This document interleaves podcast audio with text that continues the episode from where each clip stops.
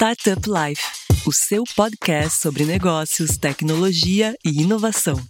Criado por Silva Lopes Advogados.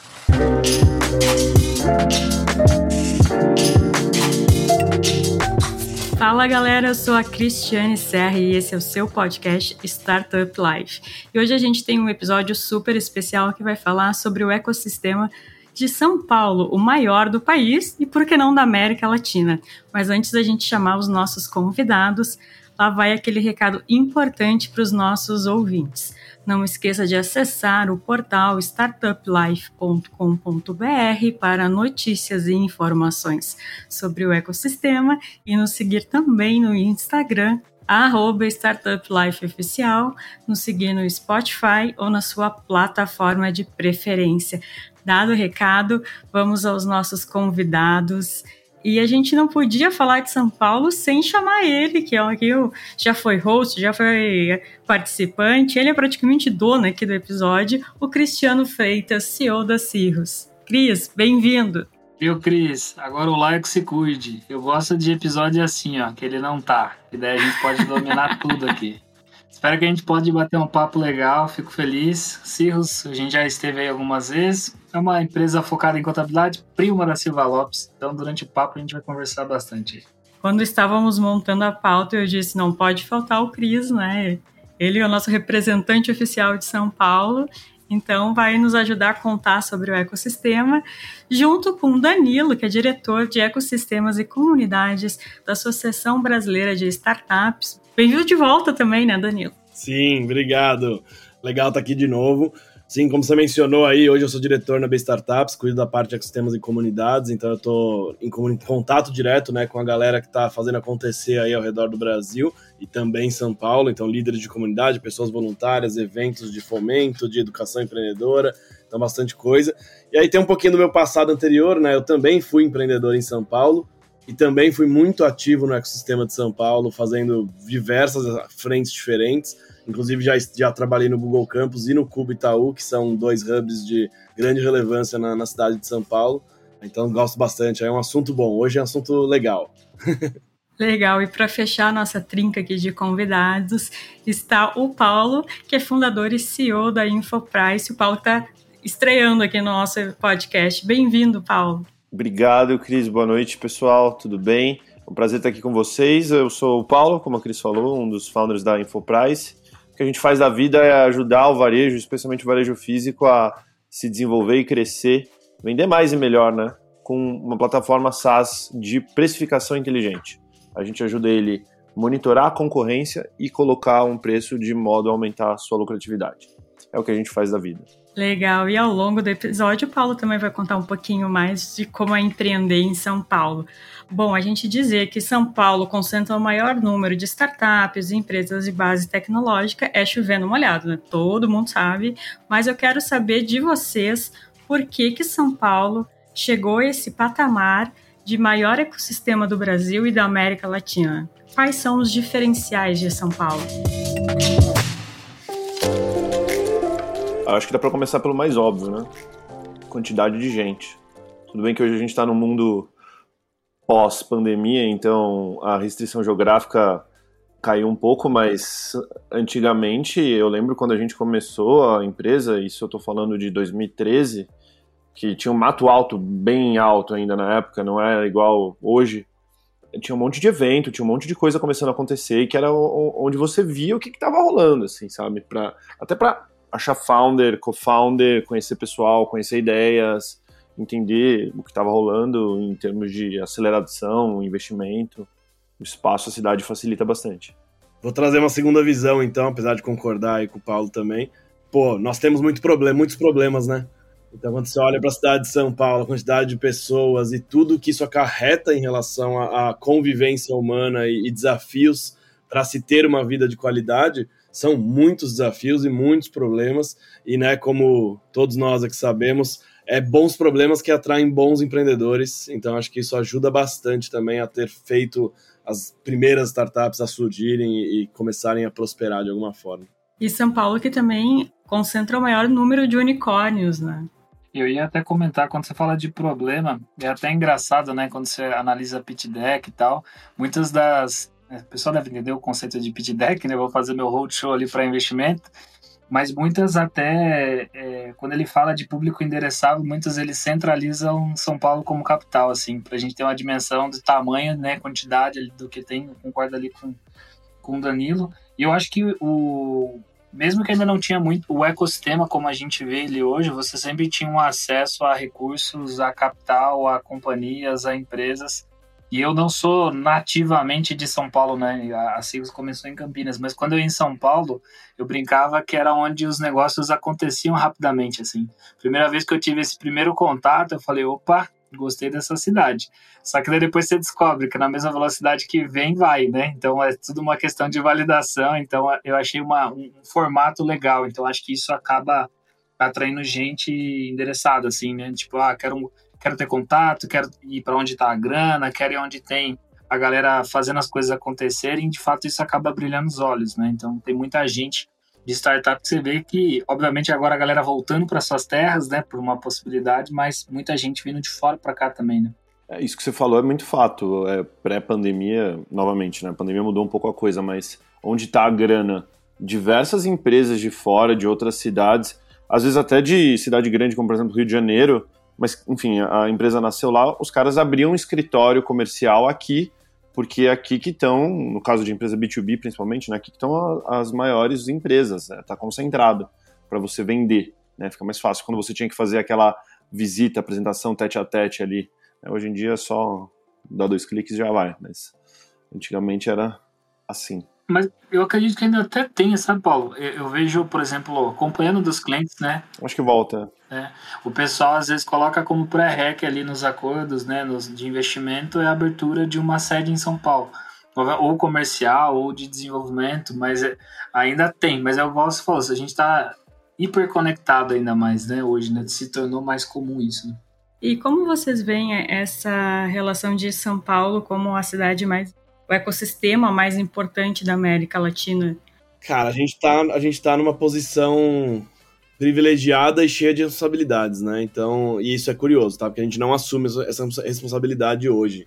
São Paulo é a maior capital aí do, do da América Latina e, assim, é uma das maiores do hemisfério sul do mundo inteiro, em todos os sentidos, né? De economia, de pessoas, de volume, de tamanho, tudo. Ainda assim, a gente é muito autocentrado de olhar só para aqui mesmo, para nosso nossa cidade, nosso estado, até o resto do país a gente não olha direito.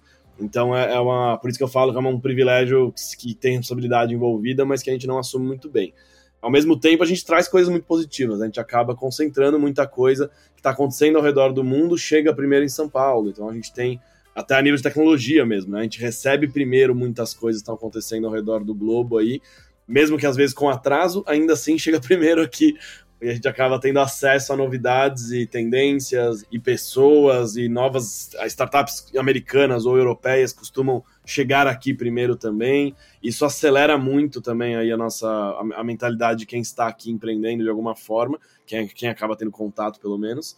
Mas a gente se posiciona muito neutro, tá? Então já deixo aqui uma minha, minha opinião de crítica a São Paulo também, e óbvio, é uma autocrítica, porque eu estou envolvido nesse processo também, mas a gente não olha para a América Latina, a gente não ajuda a América Latina. E eu já estive envolvido em programas de, de para poder fazer startups latino-americanas chegarem no Brasil, né, de poderem abrir negócio no Brasil. E eles falam muito abertamente. Tipo, a gente sabe que Brasil é o maior mercado da América Latina, que a gente deveria olhar para o Brasil, mas nós não olhamos para o Brasil. O Brasil é a nossa quarta ou quinta prioridade no roadmap de crescimento porque a gente não sabe como funciona o Brasil, a gente não fala a língua do Brasil, não existe nada no Brasil que nos ajude a chegar no Brasil. Então tem vários comentários desse tipo, assim. Eu já trabalhei com startups de todos os países, tá, na América Latina, e a opinião é muito parecida, assim. E é muito louco, tá? Eu, é, eu tenho um exemplo real aqui, tá? Quando eu tava no Google, eu acelerei num programa que a gente trouxe sete startups da América Latina para ficarem durante duas semanas em São Paulo. E uma dessas startups era a Bitsu. E na época, a Bitsu tinha 20 funcionários. Para quem não sabe, a Bitsu é um unicórnio, tá? Mexicano. Hoje é um unicórnio mexicano, na época não era. E hoje é a maior trader de Bitcoin da América Latina, maior do que o mercado Bitcoin, maior do que a Foxbit. E eles na época eram pequenos, eles, mas eles já tinham um tamanho relevante para a região. E a gente apresentou eles para todo mundo no mercado. Todos as, eles tiveram o privilégio de conversar com o Davi Vélez, com o Sérgio Furió, conversou com o Igor Serra, conversou com a galera da Kazek, Monax, uh, Redpoint, todo mundo.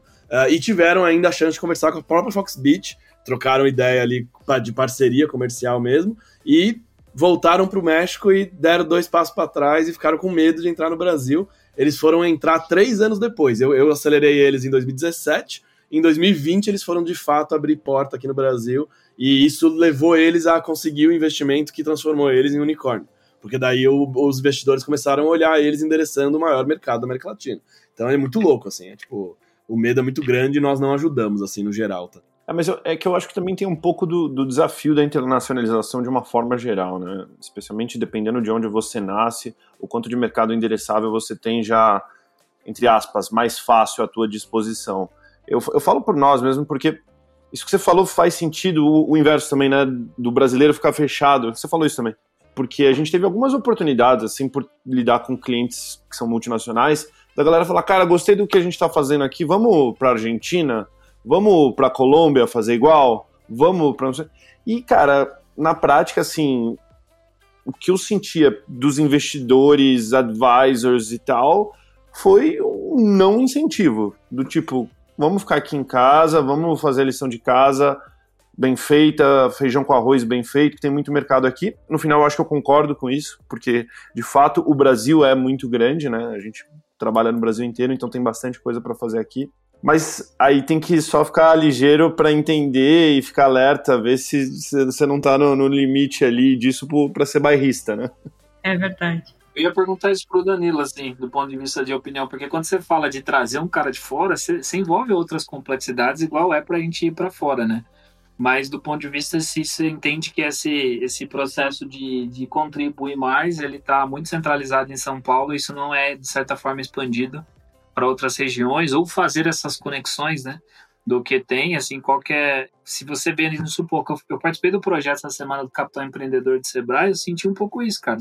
Eu falando com a galera do, assim, de Rondônia, Roraima, algumas ideias boas, produtos que eu não tinha encontrado em São Paulo, né? Uma das tecnologias lá, eu falei, cara, onde você tava, né?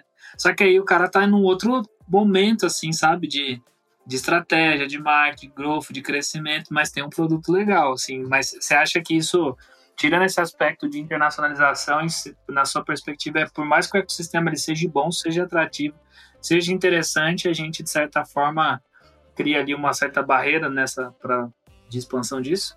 Eu acho que a gente não cria uma barreira, eu acho que a gente não ajuda eh, ativamente, tá? Não ajuda e nem não atrapalha. Ajuda e não atrapalha, né? é, porque até, até, até enquanto o Paulo tava falando, até, até tava pensando, né? Eu tenho uma opinião muito, muito favorável ao povo paulistano que não é exatamente paulistano, tá? Então acho que isso o Cris até mencionou, o Cris é esse exemplo, né? A quantidade de gente que a gente tem aqui empreendendo que não é de São Paulo é surreal de grande. É, então é muita gente que chegou em São Paulo. Eu até assim, eu raramente ouço alguém que veio para São Paulo empreender e não foi bem recebido, sabe? Que não conseguiu contatos, não conseguiu entrada, não, não recebeu um convite para jantar, tomar um café, assim, é muito comum isso. E a gente é um povo bem receptivo, assim, em São Paulo a gente é bem receptivo. Então, quando eu digo de não ajudar, a gente não tem coisas ativas para mostrar que é fácil chegar em São Paulo, sabe? Que o ecossistema de São Paulo está aberto para receber qualquer um, assim. Qualquer um em todo sentido, sabe? De, de qualquer lugar do globo, não só. Isso vale para a pessoa do norte do país, para a pessoa do extremo leste, lá do, do leste não oeste do, do, do continente. Mas nós somos bem receptivos, nós somos bem receptivos. É, é bem fácil chegar e entrar em São Paulo. Pisou em São Paulo, estou empreendendo aqui, rapidamente você vai ser jogado num grupo com outros empreendedores, alguém vai te chamar para tomar um café, vai te contar, vai te conectar com mais três pessoas, é, é muito rápido, assim. Eu sempre ouço histórias assim. É um aspecto até cultural, né, e histórico do país em si, né? São Paulo sempre foi um polo de negócios, onde está o dinheiro do Brasil mesmo que o Rio de Janeiro tenha sido a capital, depois Brasília, mas sempre São Paulo foi o coração dos negócios, né? Então, se teve esse movimento não só no ecossistema, mas de todas as áreas, das pessoas migrarem de seus estados para São Paulo. Então, isso tá, se reproduz no ecossistema eu vou trazer sempre a preocupação, né? Que é, olhando como aí, chapéuzinho a B Startups aqui, né? Eu tenho a responsabilidade o tempo inteiro de estar olhando para o país inteiro, né? A gente está tentando desenvolver um ambiente para qualquer empreendedor surgir em qualquer lugar do país e poder ter uma chance de sucesso, independente do lugar que ele está, que ele nasceu ou que ele está empreendendo. E nesse sentido, assim, é aquilo. São Paulo é receptivo, você consegue negócios aqui, é um lugar ótimo para você conseguir clientes, para você conseguir contatos, parcerias, talentos. Mas a gente suga muito, a gente suga muito. Eu falo isso como paulistano, eu sou nascido e criado em São Paulo. A gente suga muito o ecossistema brasileiro e no final do dia, né, é, para você conseguir desenvolver ainda mais um ambiente empreendedor ao redor do país, você precisa de empresa pagando imposto. Então, quando uma empresa tira o CNPJ de um outro estado e vem para São Paulo, é muito ruim para o resto do país. É muito ruim. Acaba sendo bom para São Paulo. É bom para o país como um todo, porque o imposto também é federal. Mas é ruim para o lugar de onde saiu aquele empreendedor. E a gente acaba. Aí eu vou trazer a crítica para o lado pro lado da onde tem a maior parte do dinheiro, né? Que é grandes empresas. A grande empresa, cara, não vai até um outro estado para conhecer assim. O, o Cris acabou de comentar, né? Conheci um empreendedor de tal lugar lá num, num evento do Capital Empreendedor. Essa grande empresa não tem uma pessoa nesse mesmo estado para olhar a inovação ou até destina verba para que essa pessoa viaje pelo Brasil, estando em outros eventos e tal. Eu não esqueço no Cubo, a gente, a gente fez um acordo com a galera do Startup Summit em 2019 e levamos 12 heads de inovação da, da, dos mantenedores do Cubo para irem fazer um tour em Floripa e participar do Startup Summit. Eles nem sabiam o que era o Startup Summit. Eles não sabiam que Floripa tinha um ecossistema. Cara, a gente tá falando de Floripa, não é Roraima. A gente vai Floripa, é um ecossistema desenvolvido, tem muita coisa acontecendo, bastante gente. Eles não tinham ideia, não tinham ideia, assim. Inclusive, quem não conhece o, ecossistema de Florianópolis e Santa Catarina, nós temos um episódio sobre. Exato. Já foi até episódio, antes de São Paulo, veja bem, foi um episódio antes de São Paulo. Então é muito doido você ver que as empresas não estão nem olhando, sabe? Não é, não é, não é ter investimento, é não estão nem olhando. Isso é, isso é foda. E, gente, dando seguimento aqui à nossa pauta, como vocês entendem o cenário atual do ecossistema de São Paulo e o que, que precisa melhorar? Nossa, tanta coisa. Quantas horas tem o episódio? Não, eu, porra, eu, eu, vou, eu vou falar das cabeçadas que, que eu dei no começo, eu acho que todo mundo dá. Então, primeiro tem um desafio que é você ter, de certa forma, um networking legal para conhecer pessoas que possivelmente podem começar um negócio com você. Isso já é uma dificuldade logo na largada. E é difícil você ter esses ambientes. Existem feiras, existem eventos com aqueles palquinhos para mini pitch ali e tal, não sei o que lá. A galera vai tomar uma cerveja, falar de tecnologia. É legal, mas é pouco. Né? É, poderia ter muito mais. Isso é uma primeira dificuldade. Segunda dificuldade é a aceleração em si. Eu sou da época que a galera surfou muito aquela onda do Startup Brasil. Eu não sei se vocês lembram do Startup Brasil, o programa do governo federal.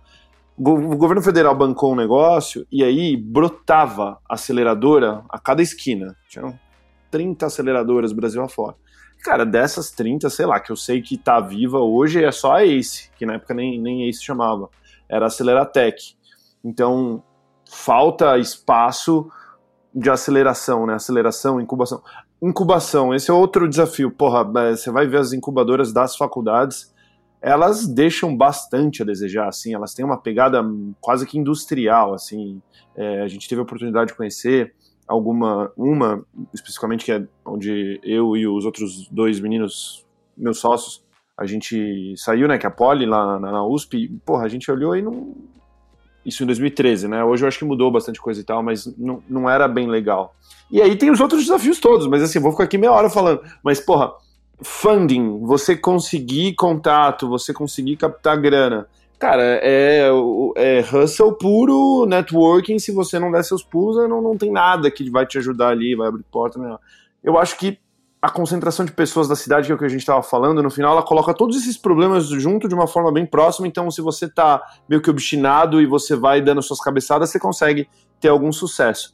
Mas poderiam ter coisas para facilitar. Eu tenho, eu tenho, até um exemplo legal de coisas para facilitar. Tem um, um, fundo que investiu na gente agora e um dos, dos analistas do fundo ele criou um, uma espécie de fellowship e conectou todos os analistas de todos os fundos de venture capital assim, da mais estúpida maioria, e eles trocam informação e eles jogam oportunidades na mesa.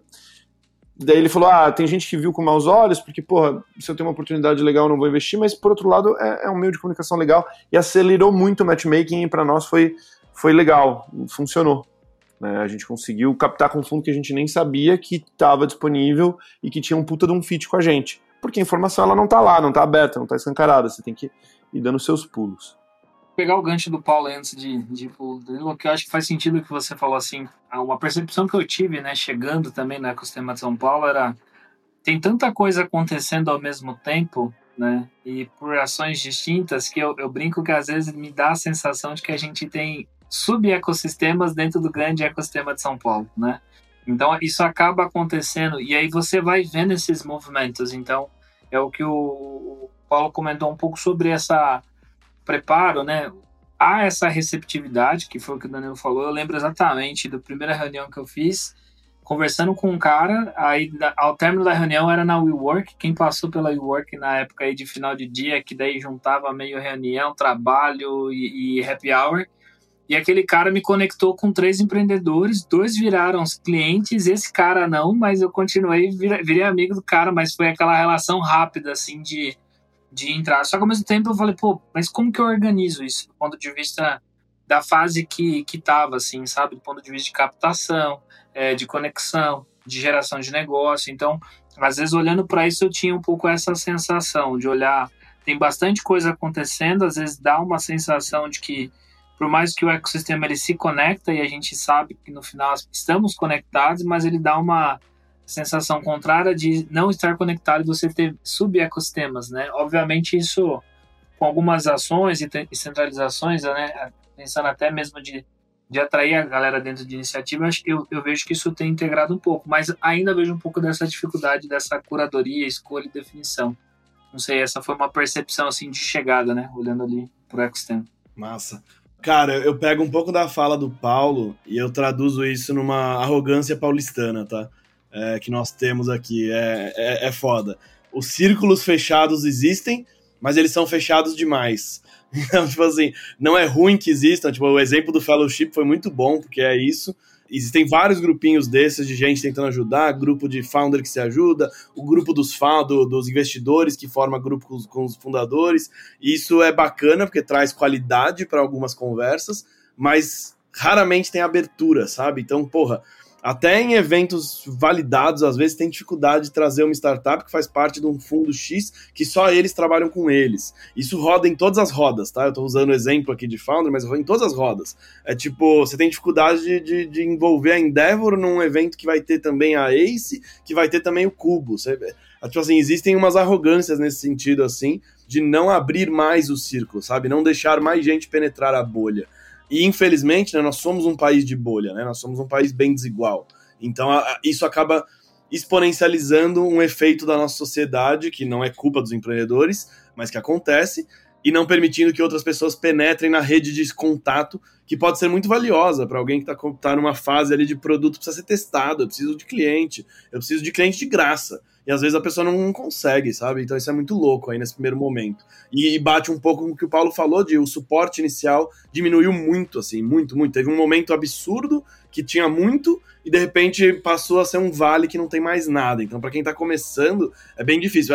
Você parar pensar agora, né? Pra você entrar no InovaBra, que é uma rede interessante, você tem que estar tá validado. Pra você entrar no Cubo, você tem que estar tá validado. Pra você entrar na Endeavor, você tem que estar tá validado. Para entrar na Ace, validado. Todos os fundos de investimento, validado. Validado significa produto rodando aqui, para quem está entendendo. Tá rodando com alguns clientes, é isso que eu quero dizer validado, tá? Qualquer outra rede, 100 Open Startups, validado. É tipo assim, não existe mais nenhum caminho para o empreendedor entrar no começo. Ele acaba caindo numa incubadora, igual o exemplo que o Paulo deu, que não tem estrutura, que não tem gente com expertise, na maioria das vezes, né? Tô generalizando aqui, claro, mas na maioria das vezes é isso, não tem estrutura, não tem histórico, não tem rede de contato, e aí você fica meio perdido ali, assim, com algum professor te dando auxílio com design thinking, canvas, e é isso, tá ligado? Então, a gente peca bastante aqui. Eu acho até que tem mais suporte para quem tá começando em outros lugares do Brasil do que em São Paulo, como um todo, assim. Isso que você falou é verdade. É, a gente acompanha o pessoal da ACE de perto, por, enfim, por conta desses grupos aí, que, igual você comentou. E, cara, o nível das empresas que entram agora é completamente diferente do que rolava em 2013. A gente até brinca, a gente fala, caramba, como vocês investiram na gente em 2013, né? Como vocês. Eu não, eu não faria isso. Hoje você vê um estágio muito mais avançado, mas aí peca justamente esse início, né? O pré-aceleração, talvez, né? É a minha impressão mesmo, Paulo. a gente corre o risco, né? E não acho que está acontecendo agora, mas a gente continua num risco, numa linha de risco ali, de acontecer um pouco o que aconteceu com o BH, né? Com São Pedro Vale. Que eles tiveram um grande boom de startups, elas cresceram, e daí todo o ecossistema se absorveu nas grandes startups e nada mais nasce. Tipo assim, eles não têm mais novas startups nascendo de alta qualidade, assim. Então, tipo, sei lá, a última startup de excelente que você ouve falar de, de São Pedro Vale é Max Milhas, que foi terceira geração. É, tipo, faz muito tempo. Eu ia falar exatamente isso. A hora que você falou São Pedro Vale, eu falei, cacete, faz tempo que eu não escuto esse nome, hein?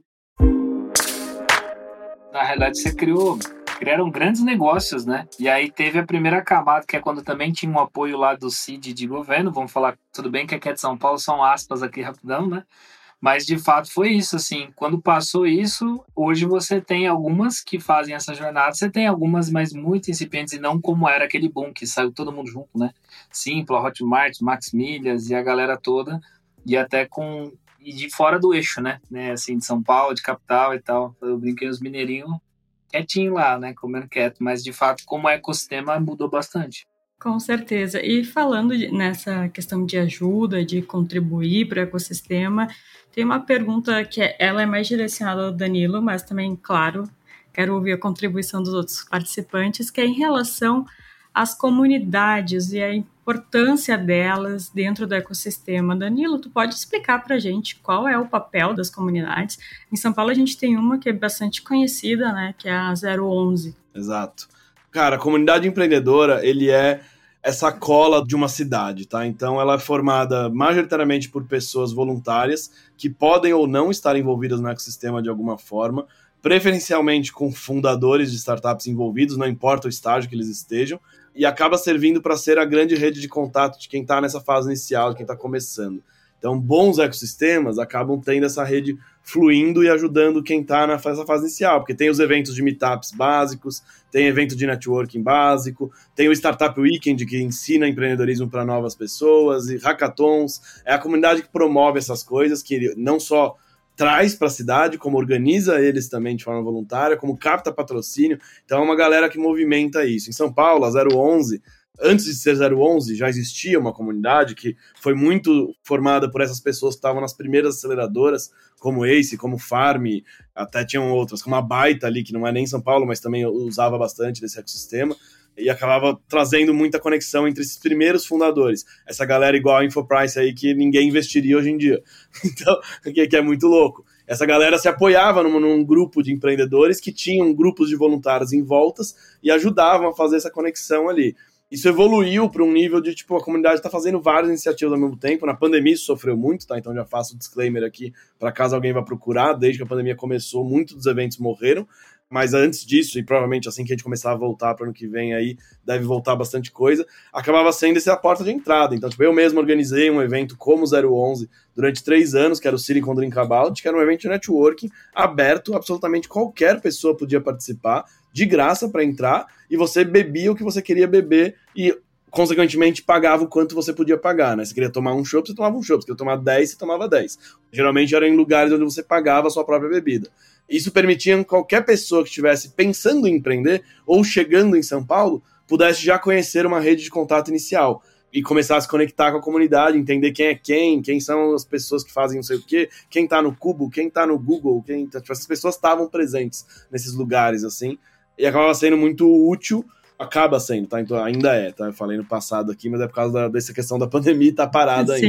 Mas ao redor do país inteiro isso acontece e é muito valioso. Em São Paulo, a 011 teve um papel muito fundamental que fica um pouco oculto assim, que é, cara, entre essa, esse início de mudança do perfil das aceleradoras e aquele boom dos hackathons em 2017 que a gente viveu em São Paulo, que tinha dois hackathons por fim de semana, que era uma loucura, existia a única iniciativa de mentoria básica para empreendedor veio da comunidade, que era o SP Stars, que era um evento uma vez por mês, 50 empreendedores tinham três mentorias de mentores voluntários. Durante dois anos e meio esse evento aconteceu, é, organizado por voluntários, com mentores voluntários, em espaços físicos de São Paulo que eram cedidos gratuitamente, e isso movimentou uma porrada de empreendedor, mas uma porrada enorme, assim. Eu conheço muitos empreendedores em São Paulo hoje que estão muito bem, que estão com empresas crescendo, que vieram desse, dessa leva. Ou que erraram né, umas três vezes seguidas tentando alguma ideia, mas continuaram porque viram que tinha suporte. Isso acaba pesando muito mentalmente. Eu tentei, eu errei, mas continua tendo suporte. Continuam apostando em mim, sabe? Me ajudando. Isso pesa muito na cabeça do empreendedor. Então, é muito mágico. Eu usei um exemplo aqui, tá? Mas tinham vários outros acontecendo em São Paulo com a 011 e espero que voltem a acontecer em 2022. Você deu o exemplo do farm, né? O farm é pré-aceleração, né? Ainda mais porta de entrada. E falando de comunidade, você estava falando, eu parei para pensar. Eu falei, porra, eu acho que eu tenho uma rede legal hoje. Eu conheço vários empreendedores de várias empresas e no final do dia, quem ajuda você, quem acaba ajudando assim, são os próprios empreendedores, porque eles sofrem a mesma coisa, então eles. Pô, você precisa falar com fundo, ele sabe que é difícil falar com uma porra de um fundo, ele vai te ajuda, ele vai abre a porta, ele vai faz o contato. Os empreendedores, eles se ajudam muito. E aí eu parei para pensar, ouvindo você, que todo, toda essa galera que eu conheço derivou de Ace e Startup Farm, que foi onde a gente começou, a gente teve esse suporte inicial, que é a galera que a gente fala até hoje. Até, Cris, o, o Marcelo, que a gente estava falando da, da antes, do, antes da, da reunião, é turma junto com a gente lá, pré-histórica da, da Aceleratec também.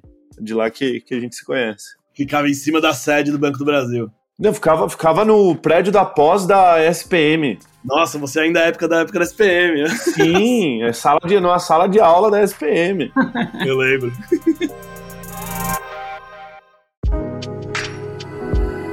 E Cris, ampliando um pouco mais essa nossa investigação pelo ecossistema de São Paulo, não é só a capital que se destaca no ecossistema brasileiro, né? O interior ele também tem muita força, daí a gente tem Campinas e o nosso representante de Campinas, o Cris, também tem Sorocaba, Barretos, ABC Paulista. Então eu queria que tu contasse um pouco mais pra gente sobre esse ecossistema do interior. Bora lá.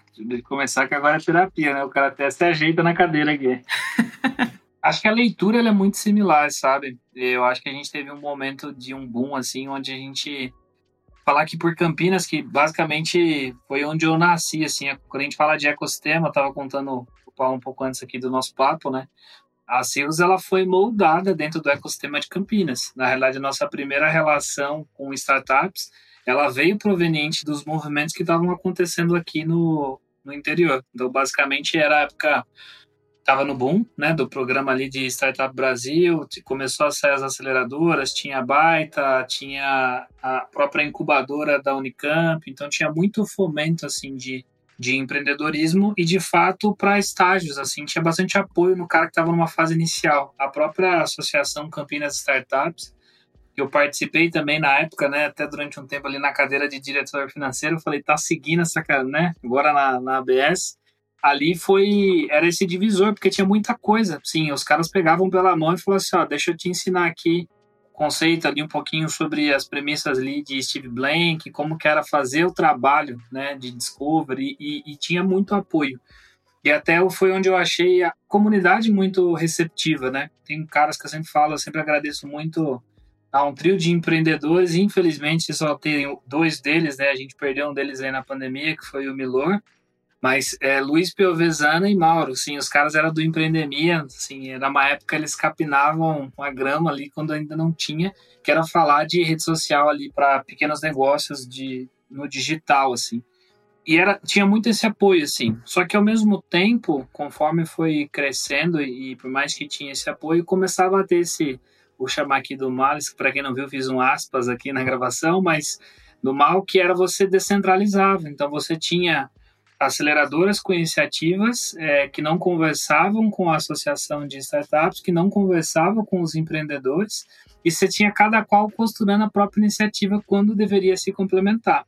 E isso acabou acontecendo, pelo menos aqui em Campinas, nos últimos anos, que eles resolveram todos se reunir por, num, num único projeto que é o Campinas Tech. Então, todas as entidades do ecossistema eles se conectam por meio de um grande programa de rede, né? E tem funcionado legal mas ainda eu acho que pode expandir, né? Quando eu fiz esse, assim, até como negócio, expandindo para regiões próximas daqui, por exemplo, da Atuba, que é a cidade do lado, cara, eu descobri startups que eram grandes, que tinham crescido com bootstrap, sem acesso a conteúdo, capital e investimento, e estavam literalmente a 30 minutos da onde era a comunidade, mas não a conheciam, porque é um pouco do que o Danilo falou, de você expandir. Mas no todo eu acho que esse tripé, assim, sabe, de faculdade, de empreendedores de, e das entidades apoiavam bastante. Eu lembro quando rolou o primeiro eu fui participar do primeiro Startup Weekend e eu falei, cara, que coisa doida é essa, né? Isso eu tô falando de alguns anos atrás.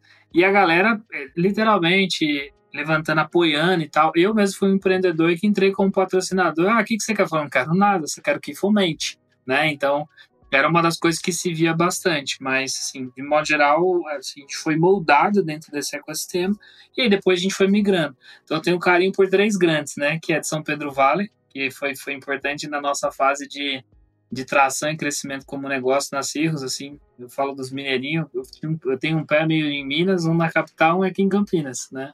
Mas são as três regiões que a gente cresceu e, e teve contato tem similaridade entre elas, dificuldades e desafios que são iguais. Assim. Legal. E o momento atual do cenário de Campinas? Como tu entende, Cris? Eu acho que ele é muito desconectado dos outros ecossistemas, eu acho. Tá cheio de paulistano. É, exatamente. Todo mundo que fugiu na pandemia. É. Eu, brinco que tem muita gente que você fala, pô, eu tô em Campinas agora. Eu falei, cara, mas você não é daqui não? O que, que você tá fazendo? Ah, eu era, e no momento eu fui, a galera tá voltando. Mas eu acho que hoje ele está ele tá um ecossistema mais conectado, exatamente por ter essas entidades assim se conectando em cima do Campinas Tech. Mas eu acredito que ainda é muito incipiente, poderia fazer mais, sabe? Acho que dentro das agendas a gente tem. Eu brinco que é quando de alguma forma isso não se organiza, alguém de forma privada vai resolvê-lo. Então, às vezes, você tem bastante companhia, é, empresas né, que realizam hackathons, que conectam isso de certa forma, mas eu acho que ainda tá um pouco incipiente, tá moderado, sabe? E o Brinco Campineiro é um cara desconfiado. Eu não sou daqui, né? Eu mudei pra cá.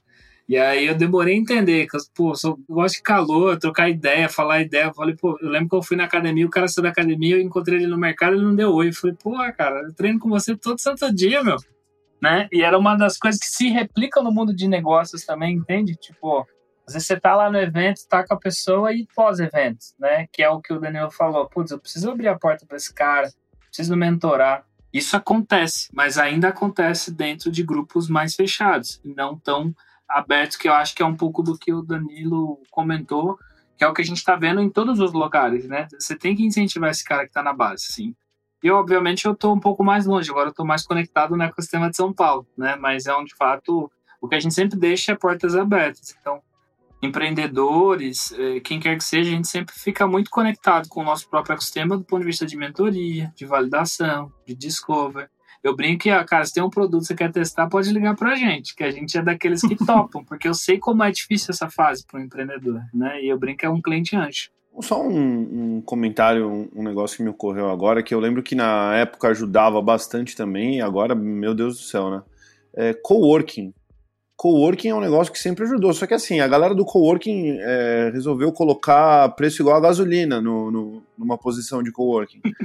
Então, porra, o negócio que era para ser um negócio barato, para ser acessível, para o fulano poder ficar no espaço compartilhado, conhecer ecossistema, aquela troca e tal, não, não, não, não rola, porque, porra, é R$ 1.500 a posição para você sentar lá num coworking.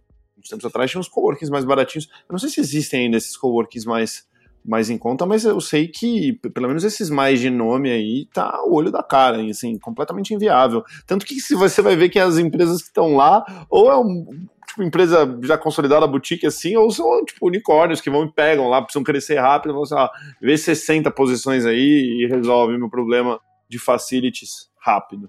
Eu concordo, Paulo. Por exemplo, um dos lugares que eu mais frequentava aqui em Campinas era coworkings, que o café da manhã é happy hour e era os meetups da vida, né? Eu lembro que sempre tinha e eram nesses espaços, porque era cômodo, né? O empreendedor tá ali, baixa o notebook e falei, bora beber e fazer network, né? Basicamente. Eu também, aqui em São Paulo, é onde eu mais conheci gente foi Plug, que era um dos coworkings grandes de São Paulo e que não era tão grande assim, comparativamente aos nossos tempos atuais, e, e, Clube de Negócios da Laura Gurgel, que tinha muita coisa acontecendo lá também, apesar de ser pequenininho, e ainda tá vivo, inclusive, Paulo, oh, tem, ainda tem, tá, Paulo? Respondendo sua dúvida aí, que eu conheço esse mercado também, tem bastante coworking pequeno ainda, principalmente em São Paulo, existe a associação dos coworkings, tal, inclusive, que se comunica bastante, mas eles foram bem canibalizados pelos WeWorks da vida, né?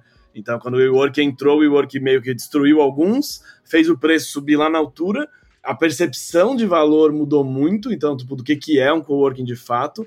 Então, tipo, o WeWork fez as pessoas acharem que coworking tem que ter show de graça para todo mundo. Então, como que o coworking pequeno compete com o shopping de graça? É, é realmente curioso, tá ligado? Porque a startup bota na conta do benefício, né? Vai ter shopping de graça no nosso escritório e no outro coworking vai ter café de graça. E é isso. E olhe lá. É, exato. Antigamente nem isso, era café duas vezes por dia de graça, de manhã e depois do almoço. Fica feliz aí, não reclama. Uh, e, mas também era bem mais barato. Então, tipo, teve várias mudanças nesse mercado assim. Mas coworking é, é o que a gente chama de espaço de densidade, né? Nos estudos que a gente da BS faz aqui, é um dos pilares que a gente estuda bastante, que é a densidade, é lugar onde o empreendedor se encontra e se encontra também com o ecossistema, né? Encontra o contador, encontra o advogado, encontra o investidor, a grande empresa. Isso tem um impacto bizarro de, de positivo, é muito bom. O Cris, vou complementar aqui também, né? Interior de São Paulo tem que ser olhado com carinho. Claro. E Campinas é um lugar à parte, muito bom, com coisas a melhorar, mas é muito bom. Mas nós temos regiões aí, nós temos o estado de São Paulo inteiro com muita coisa legal acontecendo e muito potencial para ser desenvolvido, né? Primeiro porque está perto de São Paulo, é, inevitavelmente, mas também acaba sendo muito mais parecido com o resto do país, em várias situações, assim. Mas uma coisa que nós temos no interior de São Paulo muito bom é excelentes universidades. Em vários lugares do estado do, do interior de São Paulo tem excelentes universidades formando talento. E, cara, e, e a gente está aqui na BS, né? A gente tá, acabou de lançar os mapeamentos, inclusive, desse ano. A gente sofreu bastante para conversar com os interiores e com não só de São Paulo, mas do Brasil inteiro e trocar ideia para entender o que estava acontecendo. E é meio assustador, assim, até no nível de talento, trocar ideia com gente no interior de São Paulo, onde o aluno não sabe o que é uma startup. Né? Onde o aluno sai da faculdade sem saber que existe a opção de trabalhar numa startup. Aluno de boas universidades, tá? Eu tô falando de UFSCar, tô falando de USP Ribeirão, cara, tô falando de ITA. Mano, a galera não sabe o que é uma startup.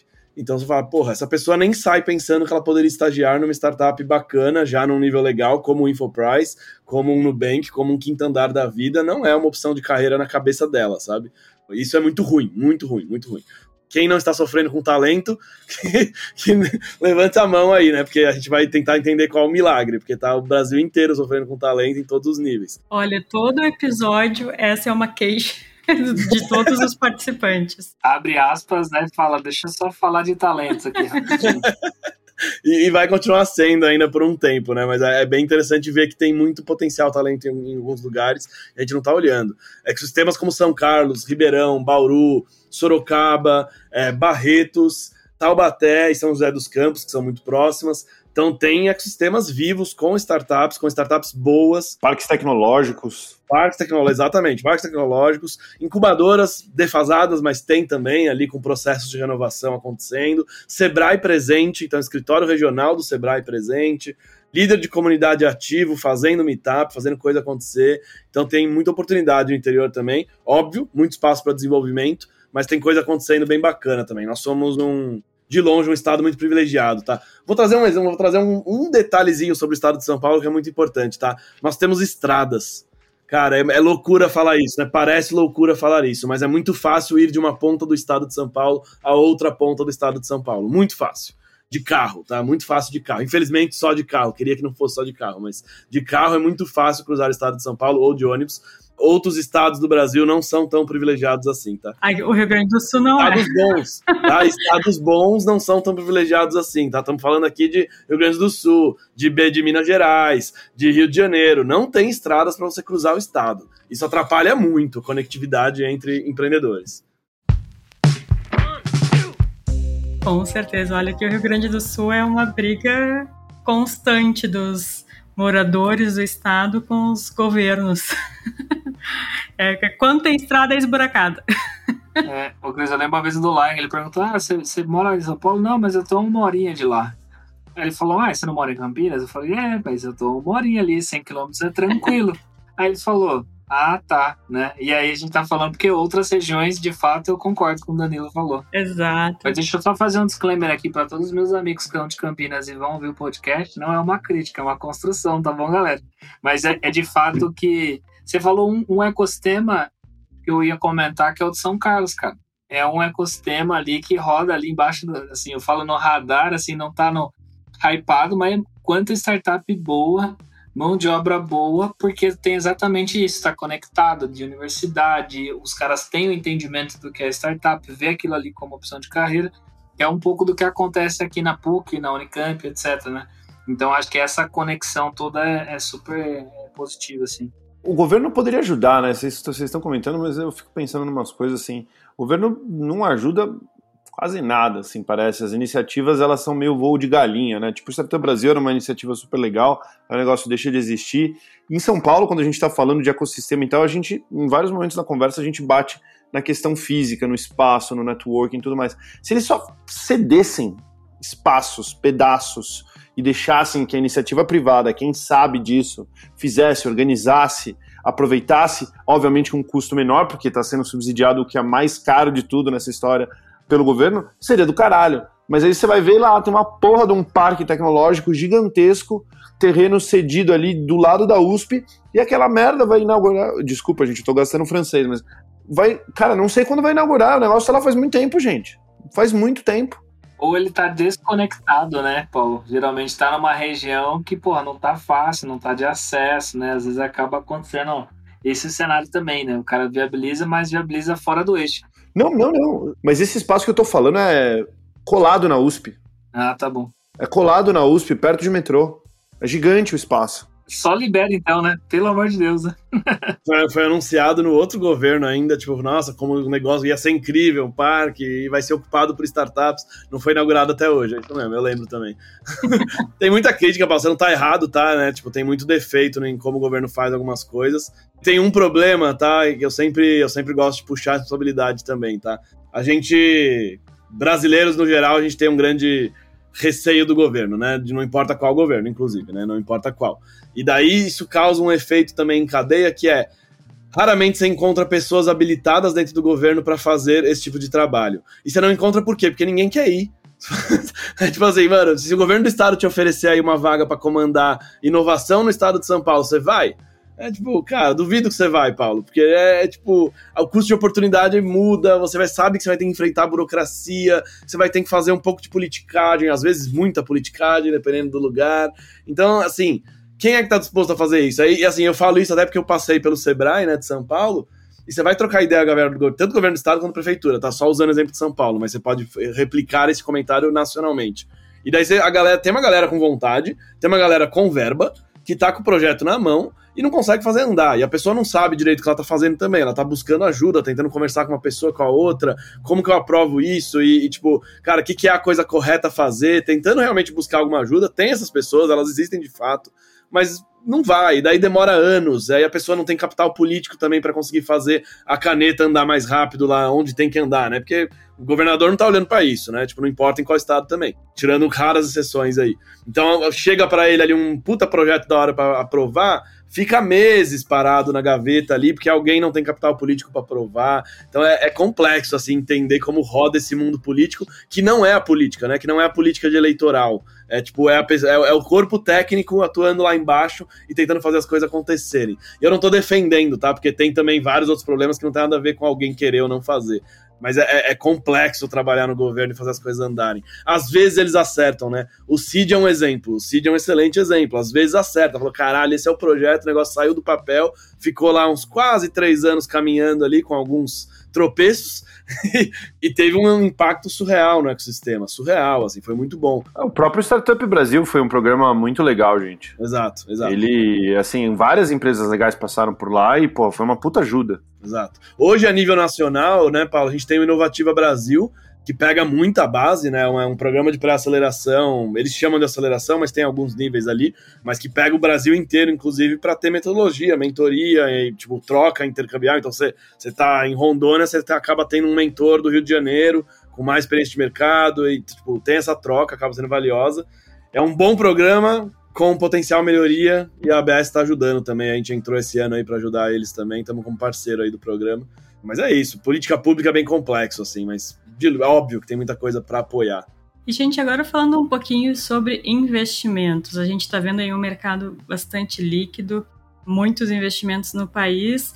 E vocês acham que as startups de São Paulo ainda têm uma, uma vantagem em cima das outras startups do país? Sim. Sem dúvida. Fácil. Porque o lance é o seguinte, né? Como você consegue um investimento? De um lado você tem o fundo que a função dele é ficar no screening de startup. Ele vai olhar mil, duas mil startups no ano. Então, é, é o job dele. Ok. E do outro lado você tem a startup que quer falar com esse cara.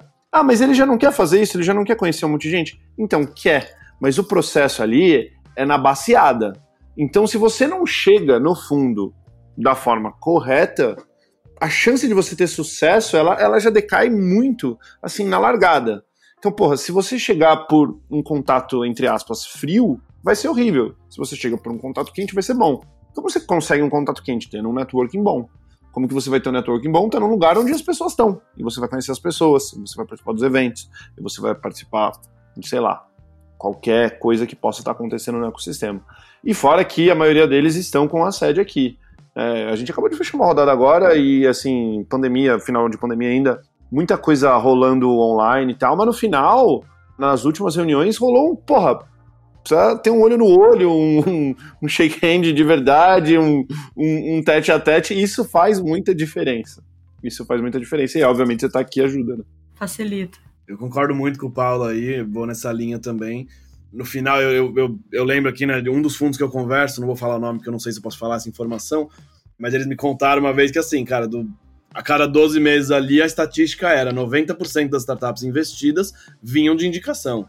Indicação. 10% tinham sorte de passar no screening normal, via e-mail, via algum, alguma aplicação lá, e conseguir de fato passar pelas fases para ser investida. Mas 90% era indicação assertiva assertiva, que vinha de pessoas dentro do círculo exclusivo daquele fundo ou de outros founders do fundo que já são investidos, que acabam trazendo os novos empreendedores para serem investidos. Então fica muito fechado num círculo. Aquilo que eu falei da galera não olhar para o Brasil é verdade para os fundos também. Você não vê o investidor viajando o Brasil, você não vê ele assim, muito raramente ele vai num evento de alto nível que está acontecendo em outro estado. Tipo, e geralmente fica também no eixo sul-sudeste. Então, tipo, essa pessoa não sai de perto da casa dele, sabe?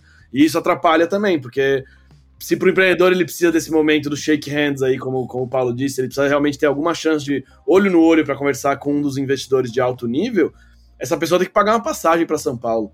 E às vezes é, é, entre pagar o salário de um funcionário e pagar a passagem para São Paulo. E não dá. Tipo, e, e, é no, no tipo, até o exemplo que o Chris deu, né? Startup que tá indo bem, tem produto, tem receita, mas ainda assim é uma escolha difícil sabe? Vou para São Paulo para um risco, para ter uma chance de ser investido, sendo que meu caixa aqui não está fechando 100% ainda. É, é complexo isso, assim. É completando, concordo totalmente. E para o cara que está muito distante desse eixo, ele também se priva do aprendizado e desse networking que ele poderia ter com outros empreendedores que já passaram. E pelo menos o que eu percebo, às vezes, tipo, participando desses programas, mentorando e dando um toque para a galera, é inclusive como eles chegam ou, ou tentam alimentar os fundos com o deck, com a evolução da própria startup que ele busca. Que às vezes está fora daquilo que o mercado está pagando, sabe? Do ponto de vista até de quanto captar de investimento, porque a realidade do cara é totalmente diversa daquele da onde ele está negociando, sabe? E aí, para um cara que está analisando isso, né, que a peneira, né, ele vai falar, cara, não faz sentido. E aí vem uma recomendação aqui do lado, ó, tem esse cara, tem esse empreendedor e etc. E aí encurta essa parada. Então vamos aqui, tá garantido. Né? Então, de fato, eu acho que ele vai desde a base. Assim. Então, quando a gente falou de ecossistema, de ter essa troca, de viabilizar essa troca, inclusive é para isso, né? impacta bastante. E falando agora um pouco de futuro, e aqui a gente não cobra que vocês acertem as, nas previsões de vocês, mas a gente gosta sempre de ouvir as previsões de quem está dentro do ecossistema e fazendo acontecer, né? Que, que a gente pode esperar para o futuro do ecossistema de São Paulo? Boa. Tem algumas coisas acontecendo em São Paulo aí que vão começar, a gente vai começar a sentir o efeito aí pós-pandemia, né? Pós-pandemia, fiz uma aspas aqui, né? Porque a pandemia não termina. Mas ano que vem a gente vai começar a ver uma readequação dos coworkings, isso é uma das primeiras coisas, então coworking perdeu parte do sentido, parte, eu não digo 100%, mas vai ter uma mudança na forma como a densidade acontece, a gente debateu isso aqui, então isso vai ter um impacto em empreendedores, como empreendedores se conhecem, fazem networking e tal, vai, vai mudar um pouquinho. A mesma coisa acontece com os hubs de inovação, então todos os hubs de inovação tiveram que se inovar um pouquinho aí no, no durante a pandemia, e eles vão ter que fazer outra inovação durante o, o nesse pós-pandemia, né? Porque as startups não querem mais ficar presencial, principalmente a startup que não tem ainda tamanho de fato para precisar de um grande escritório por algum motivo X. Então, quem está ali no, nos hubs de inovação costumam estar tá com menos de 50 funcionários.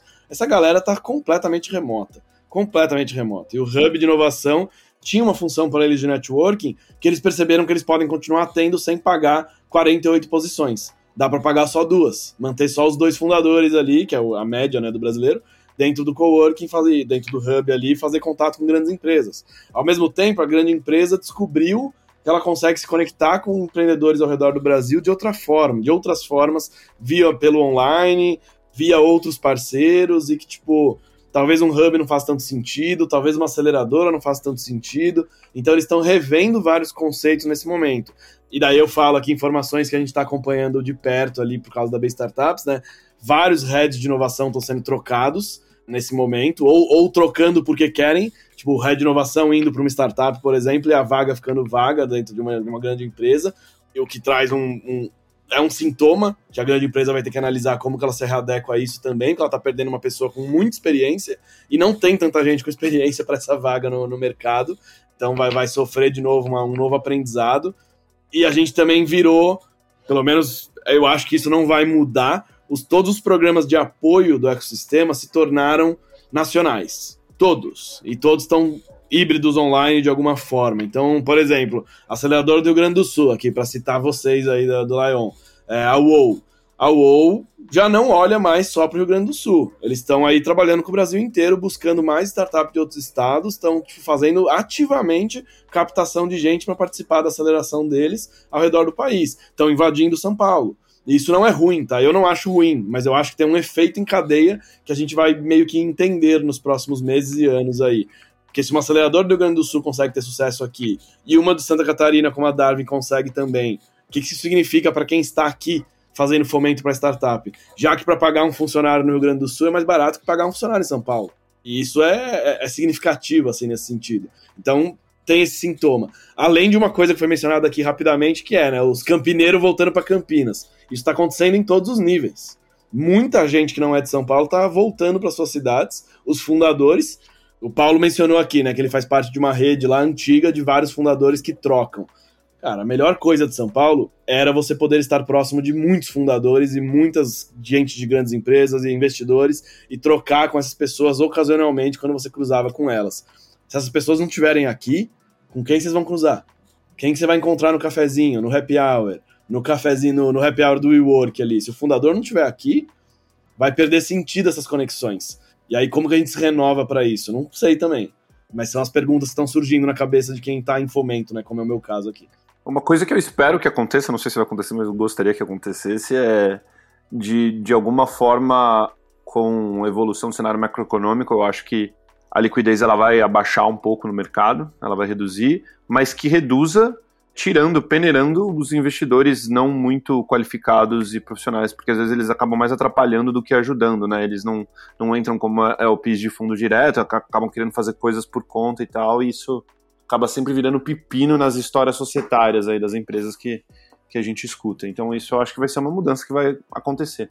O dinheiro vai continuar existindo, vai ser abundante, mas eu acho que ele vai ser um pouco mais refinado em termos de qualidade ia comentar, eu concordo com o Danilo ali, quando você perguntou sobre São Paulo, você para para refletir, porque o que você tem visto é uma descentralização daquilo que estava centralizado, né? A galera está se, se espalhando. E, e uma das coisas que eu tenho notado, e aqui até mesmo como um pouco, não, talvez como receio, né? Mas antes era, era fácil, assim, se você queria, tinha uma grande empresa e você queria ter ela conectada dentro de um ambiente de inovação, você abria e colocava esse cara dentro de algum coworking ou de algum espaço onde ele se conectava com esse ambiente.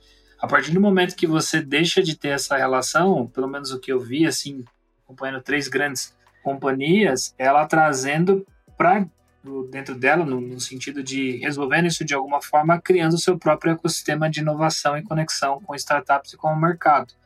Então, eu vejo como isso algo acontecendo também, né? E aí, quando eu falo de temor, é que eu não vejo isso como algo negativo, eu vejo como algo positivo, mas penso um pouco de como que vai ficar isso do ponto de vista de médio prazo. Se todo mundo quiser criar o seu próprio incentivo de inovação, de proximidade, de canal, e até mesmo pelo que o Picucci comentou, é uma mão de obra difícil, escassa não é algo fácil, né? Então, qual pode ser a experiência talvez negativa, né, de uma grande companhia no sentido de um processo não tão bem estruturado, quando antes ele poderia patrocinar, incentivar e estar conectado com caras que já faziam, fazem isso de uma forma muito mais fácil ir direto. Então acho que esse para mim seria um ponto ali também de cuidado e receio, assim, de como que isso pode talvez se descentralizar, cada qual ali buscando a criação do seu próprio ecossistema relaciona, se relacionando como um todo ali. Macroeconomicamente falando, tem mais uma consequência muito interessante que eu acho que, eu acho que vai acontecer. Não sei como a gente vai lidar com isso a nível de cidade, né? Falando de São Paulo, que é essa questão dos talentos descentralizados, né? As empresas paulistanas, as, as empresas com sede em São Paulo, né? Não, não necessariamente paulistanas, descobriram durante a pandemia muitos talentos bons ao redor do Brasil, que nós temos, e que estavam ali subempregados, digamos assim, vai, não no sentido de emprego, mas no sentido de salário, que estão competindo por salários ao nível de São Paulo, mas não tanto. Então, tiver muito louco, né? Vamos lá, essa pessoa ganhava 3 mil, vai dar um exemplo aqui, X, ganhava 3 mil. Em São Paulo, a mesma pessoa ganhava 7. Essa pessoa de 3 foi empregada pela empresa de São Paulo por 5. O que significa que a gente deve ter uma deflação de salário em algum momento aqui em São Paulo. Porque se eu estou disputando pelo mesmo tipo de talento ao redor do Brasil e aqui em São Paulo é mais caro, eu não vou contratar em São Paulo. Sim. Eu abro mão da pessoa estar presencialmente e eu contrato mais barato. E uma pessoa do mesmo nível. Logo, a pessoa, o talento de São Paulo, a pessoa que mora aqui, que acha que ia ganhar 5 mil saindo da faculdade, não vai. Então, tipo, começa a reajustar um pouco como os salários funcionam em São Paulo. A gente vai ficar com o mesmo tipo de salário que o norte do Brasil, por exemplo? Não, claro que não. Ainda vai continuar tendo uma diferença salarial, mas ainda assim vai diminuir, na minha opinião. O que tem um efeito na, em cadeia na economia inteira de São Paulo, né? Tipo, é, é isso que eu acho que vai acontecer. Quando eu saí de São Paulo para virar nômade agora no começo de setembro, eu vi a minha região inteira liberando apartamento. O meu prédio, tá? Só pra você ter uma ideia. O meu prédio, no mesmo dia, tiveram quatro mudanças. Quatro pessoas saíram dos apartamentos. Eu, eu morava no Jardins, tá? E eu vi em volta na região muita gente saindo também, falando, cara, não tem por que eu morar aqui. Ou eu vou sair de São Paulo, igual a gente já comentou aqui, ou eu vou para outro bairro mais barato, porque eu também não tô, eu tô remoto e tal. Então, eu acho que essa tendência vai continuar. Ela vai dar uma diminuída de velocidade, mas vai continuar. Vai ter uma mudança significativa no que é São Paulo. Com essa frase de efeito, no, essa mudança significativa do que é São Paulo, a gente vai encerrando o nosso episódio. Quero agradecer muito aos nossos participantes e pedir para eles deixarem as suas considerações finais. Então, Paulo, muito obrigado pela sua participação. Deixa aí teu recadinho final e como o pessoal faz para te encontrar, para encontrar a Infoprice. Bom, pessoal, obrigado novamente pelo convite. Quem quiser bater um papo pode mandar um e-mail. Meu e-mail é paulo.infoprice.co e a gente combina por lá. E eu, o único recado que eu queria deixar é o seguinte: se por acaso eu tiver empreendedores aí no, na audiência desse podcast, e especialmente os empreendedores começo de jornada, não se assustem tanto com a quantidade de problemas que a gente falou, porque a vida de empreender é essa mesmo. Então vocês só vão se ferrar o tempo todo, mas vocês estão aí para isso. Então vão, vão para cima que no final as coisas dão certo. É só persistir. Obrigada, Paulo. E Danilo, muito obrigada por mais uma participação aqui no nosso podcast. Deixa o teu recadinho final e também as formas de contato. Boa, obrigado, Cris. Para entrar em contato comigo, gente, qualquer rede social, arroba DPICUCCI, Depicute, que é meu sobrenome. E no, com a B Startups, tá? Comunidades, arroba bstartups.com.br, para falar com a gente. Aí já cai com o time inteiro, então dependendo da demanda ali, alguém responde. Conecte-se com a gente, tá? Então vou na linha do recado do Paulo aí. Conecte-se com a B Startups, a gente é uma associação brasileira de startups. Estamos aqui para ajudar você que está empreendendo. Então a gente tem um plano de associado 100% gratuito para você já começar um relacionamento com a gente vai lá, entra no site, tranquilo. E se o seu problema for mais complexo e caso a gente não consiga ajudar, o Paulo deixou o e-mail dele e a função dele aí como empreendedor bem sucedido é ajudar outros empreendedores, então entre em contato com ele, que vai ser mais útil do que comigo nesse caso. Cris, muito obrigado por mais uma participação. Olha, eu acho que tu já tem mais participações do que o próprio Lion, quero te dizer isso. Deixa o teu recadinho final, Cris. Cris, isso se chama diversificação, né? O Lion tá falando, ah, vou cobrindo até que daí é outro business quase. Mas eu, eu, concordo ali com o que o Paulo falou, assim, não se assustem, né? De modo geral, os empreendedores, para quem tá ouvindo, eu acho que igual a própria Silva Lopes, a Silva, ela foi, ela criou e ela se concebeu dentro do ecossistema e porque o, forma de como os ecossistemas eles funcionam, então, para todo mundo aí que está numa fase inicial, não tenha medo, se conecte, é entregar valor, receber valor. Então, acho que até um apelo aí para todo mundo que ouvir aqui que é empreendedor, sempre lembre-se sempre que você teve um começo, e eu acho que ter esse senso de, de consciência e apoio, né, é um primeiro passo ali de, de apoiar e de fortalecer o ecossistema como um todo, né? Então ele é formado sua grande maioria por alguns players e boa parte deles é um empreendedor. Então, se não tiver empreendedor, não há ecossistema, não há que se alimente, né? Então, mas é isso. Para quem quiser acompanhar ali a Cirrus, é arroba Cirrus Contabilidade, S-Y-H-U-S, Contabilidade em todas as redes, e o meu no Instagram e no LinkedIn é cristiano.ffreitas. E no TikTok. E TikTok eu tô centralizando no Instagram, parei agora, desde falou, ah não, um TikToker tá fogo, né? Ultimamente eu só posto foto de criança, né? E de comida, mas vambora. pra TikTok você tem que saber fazer as dancinhas, senão não, não perde nem tempo. Mas ele Exato. tava fazendo dancinha. É, a Cris, ela. É... Não, o Lion da última vez eu até lembro, né? Fechando, ele me apresentou Cris, empreendedor, TikToker. Eu falei, é, amigo bom é assim mesmo. claro. Mas é isso. Valeu pelo papo. E aos nossos ouvintes, muito obrigado por ter acompanhado mais um episódio e nos ouvimos no próximo. Até lá!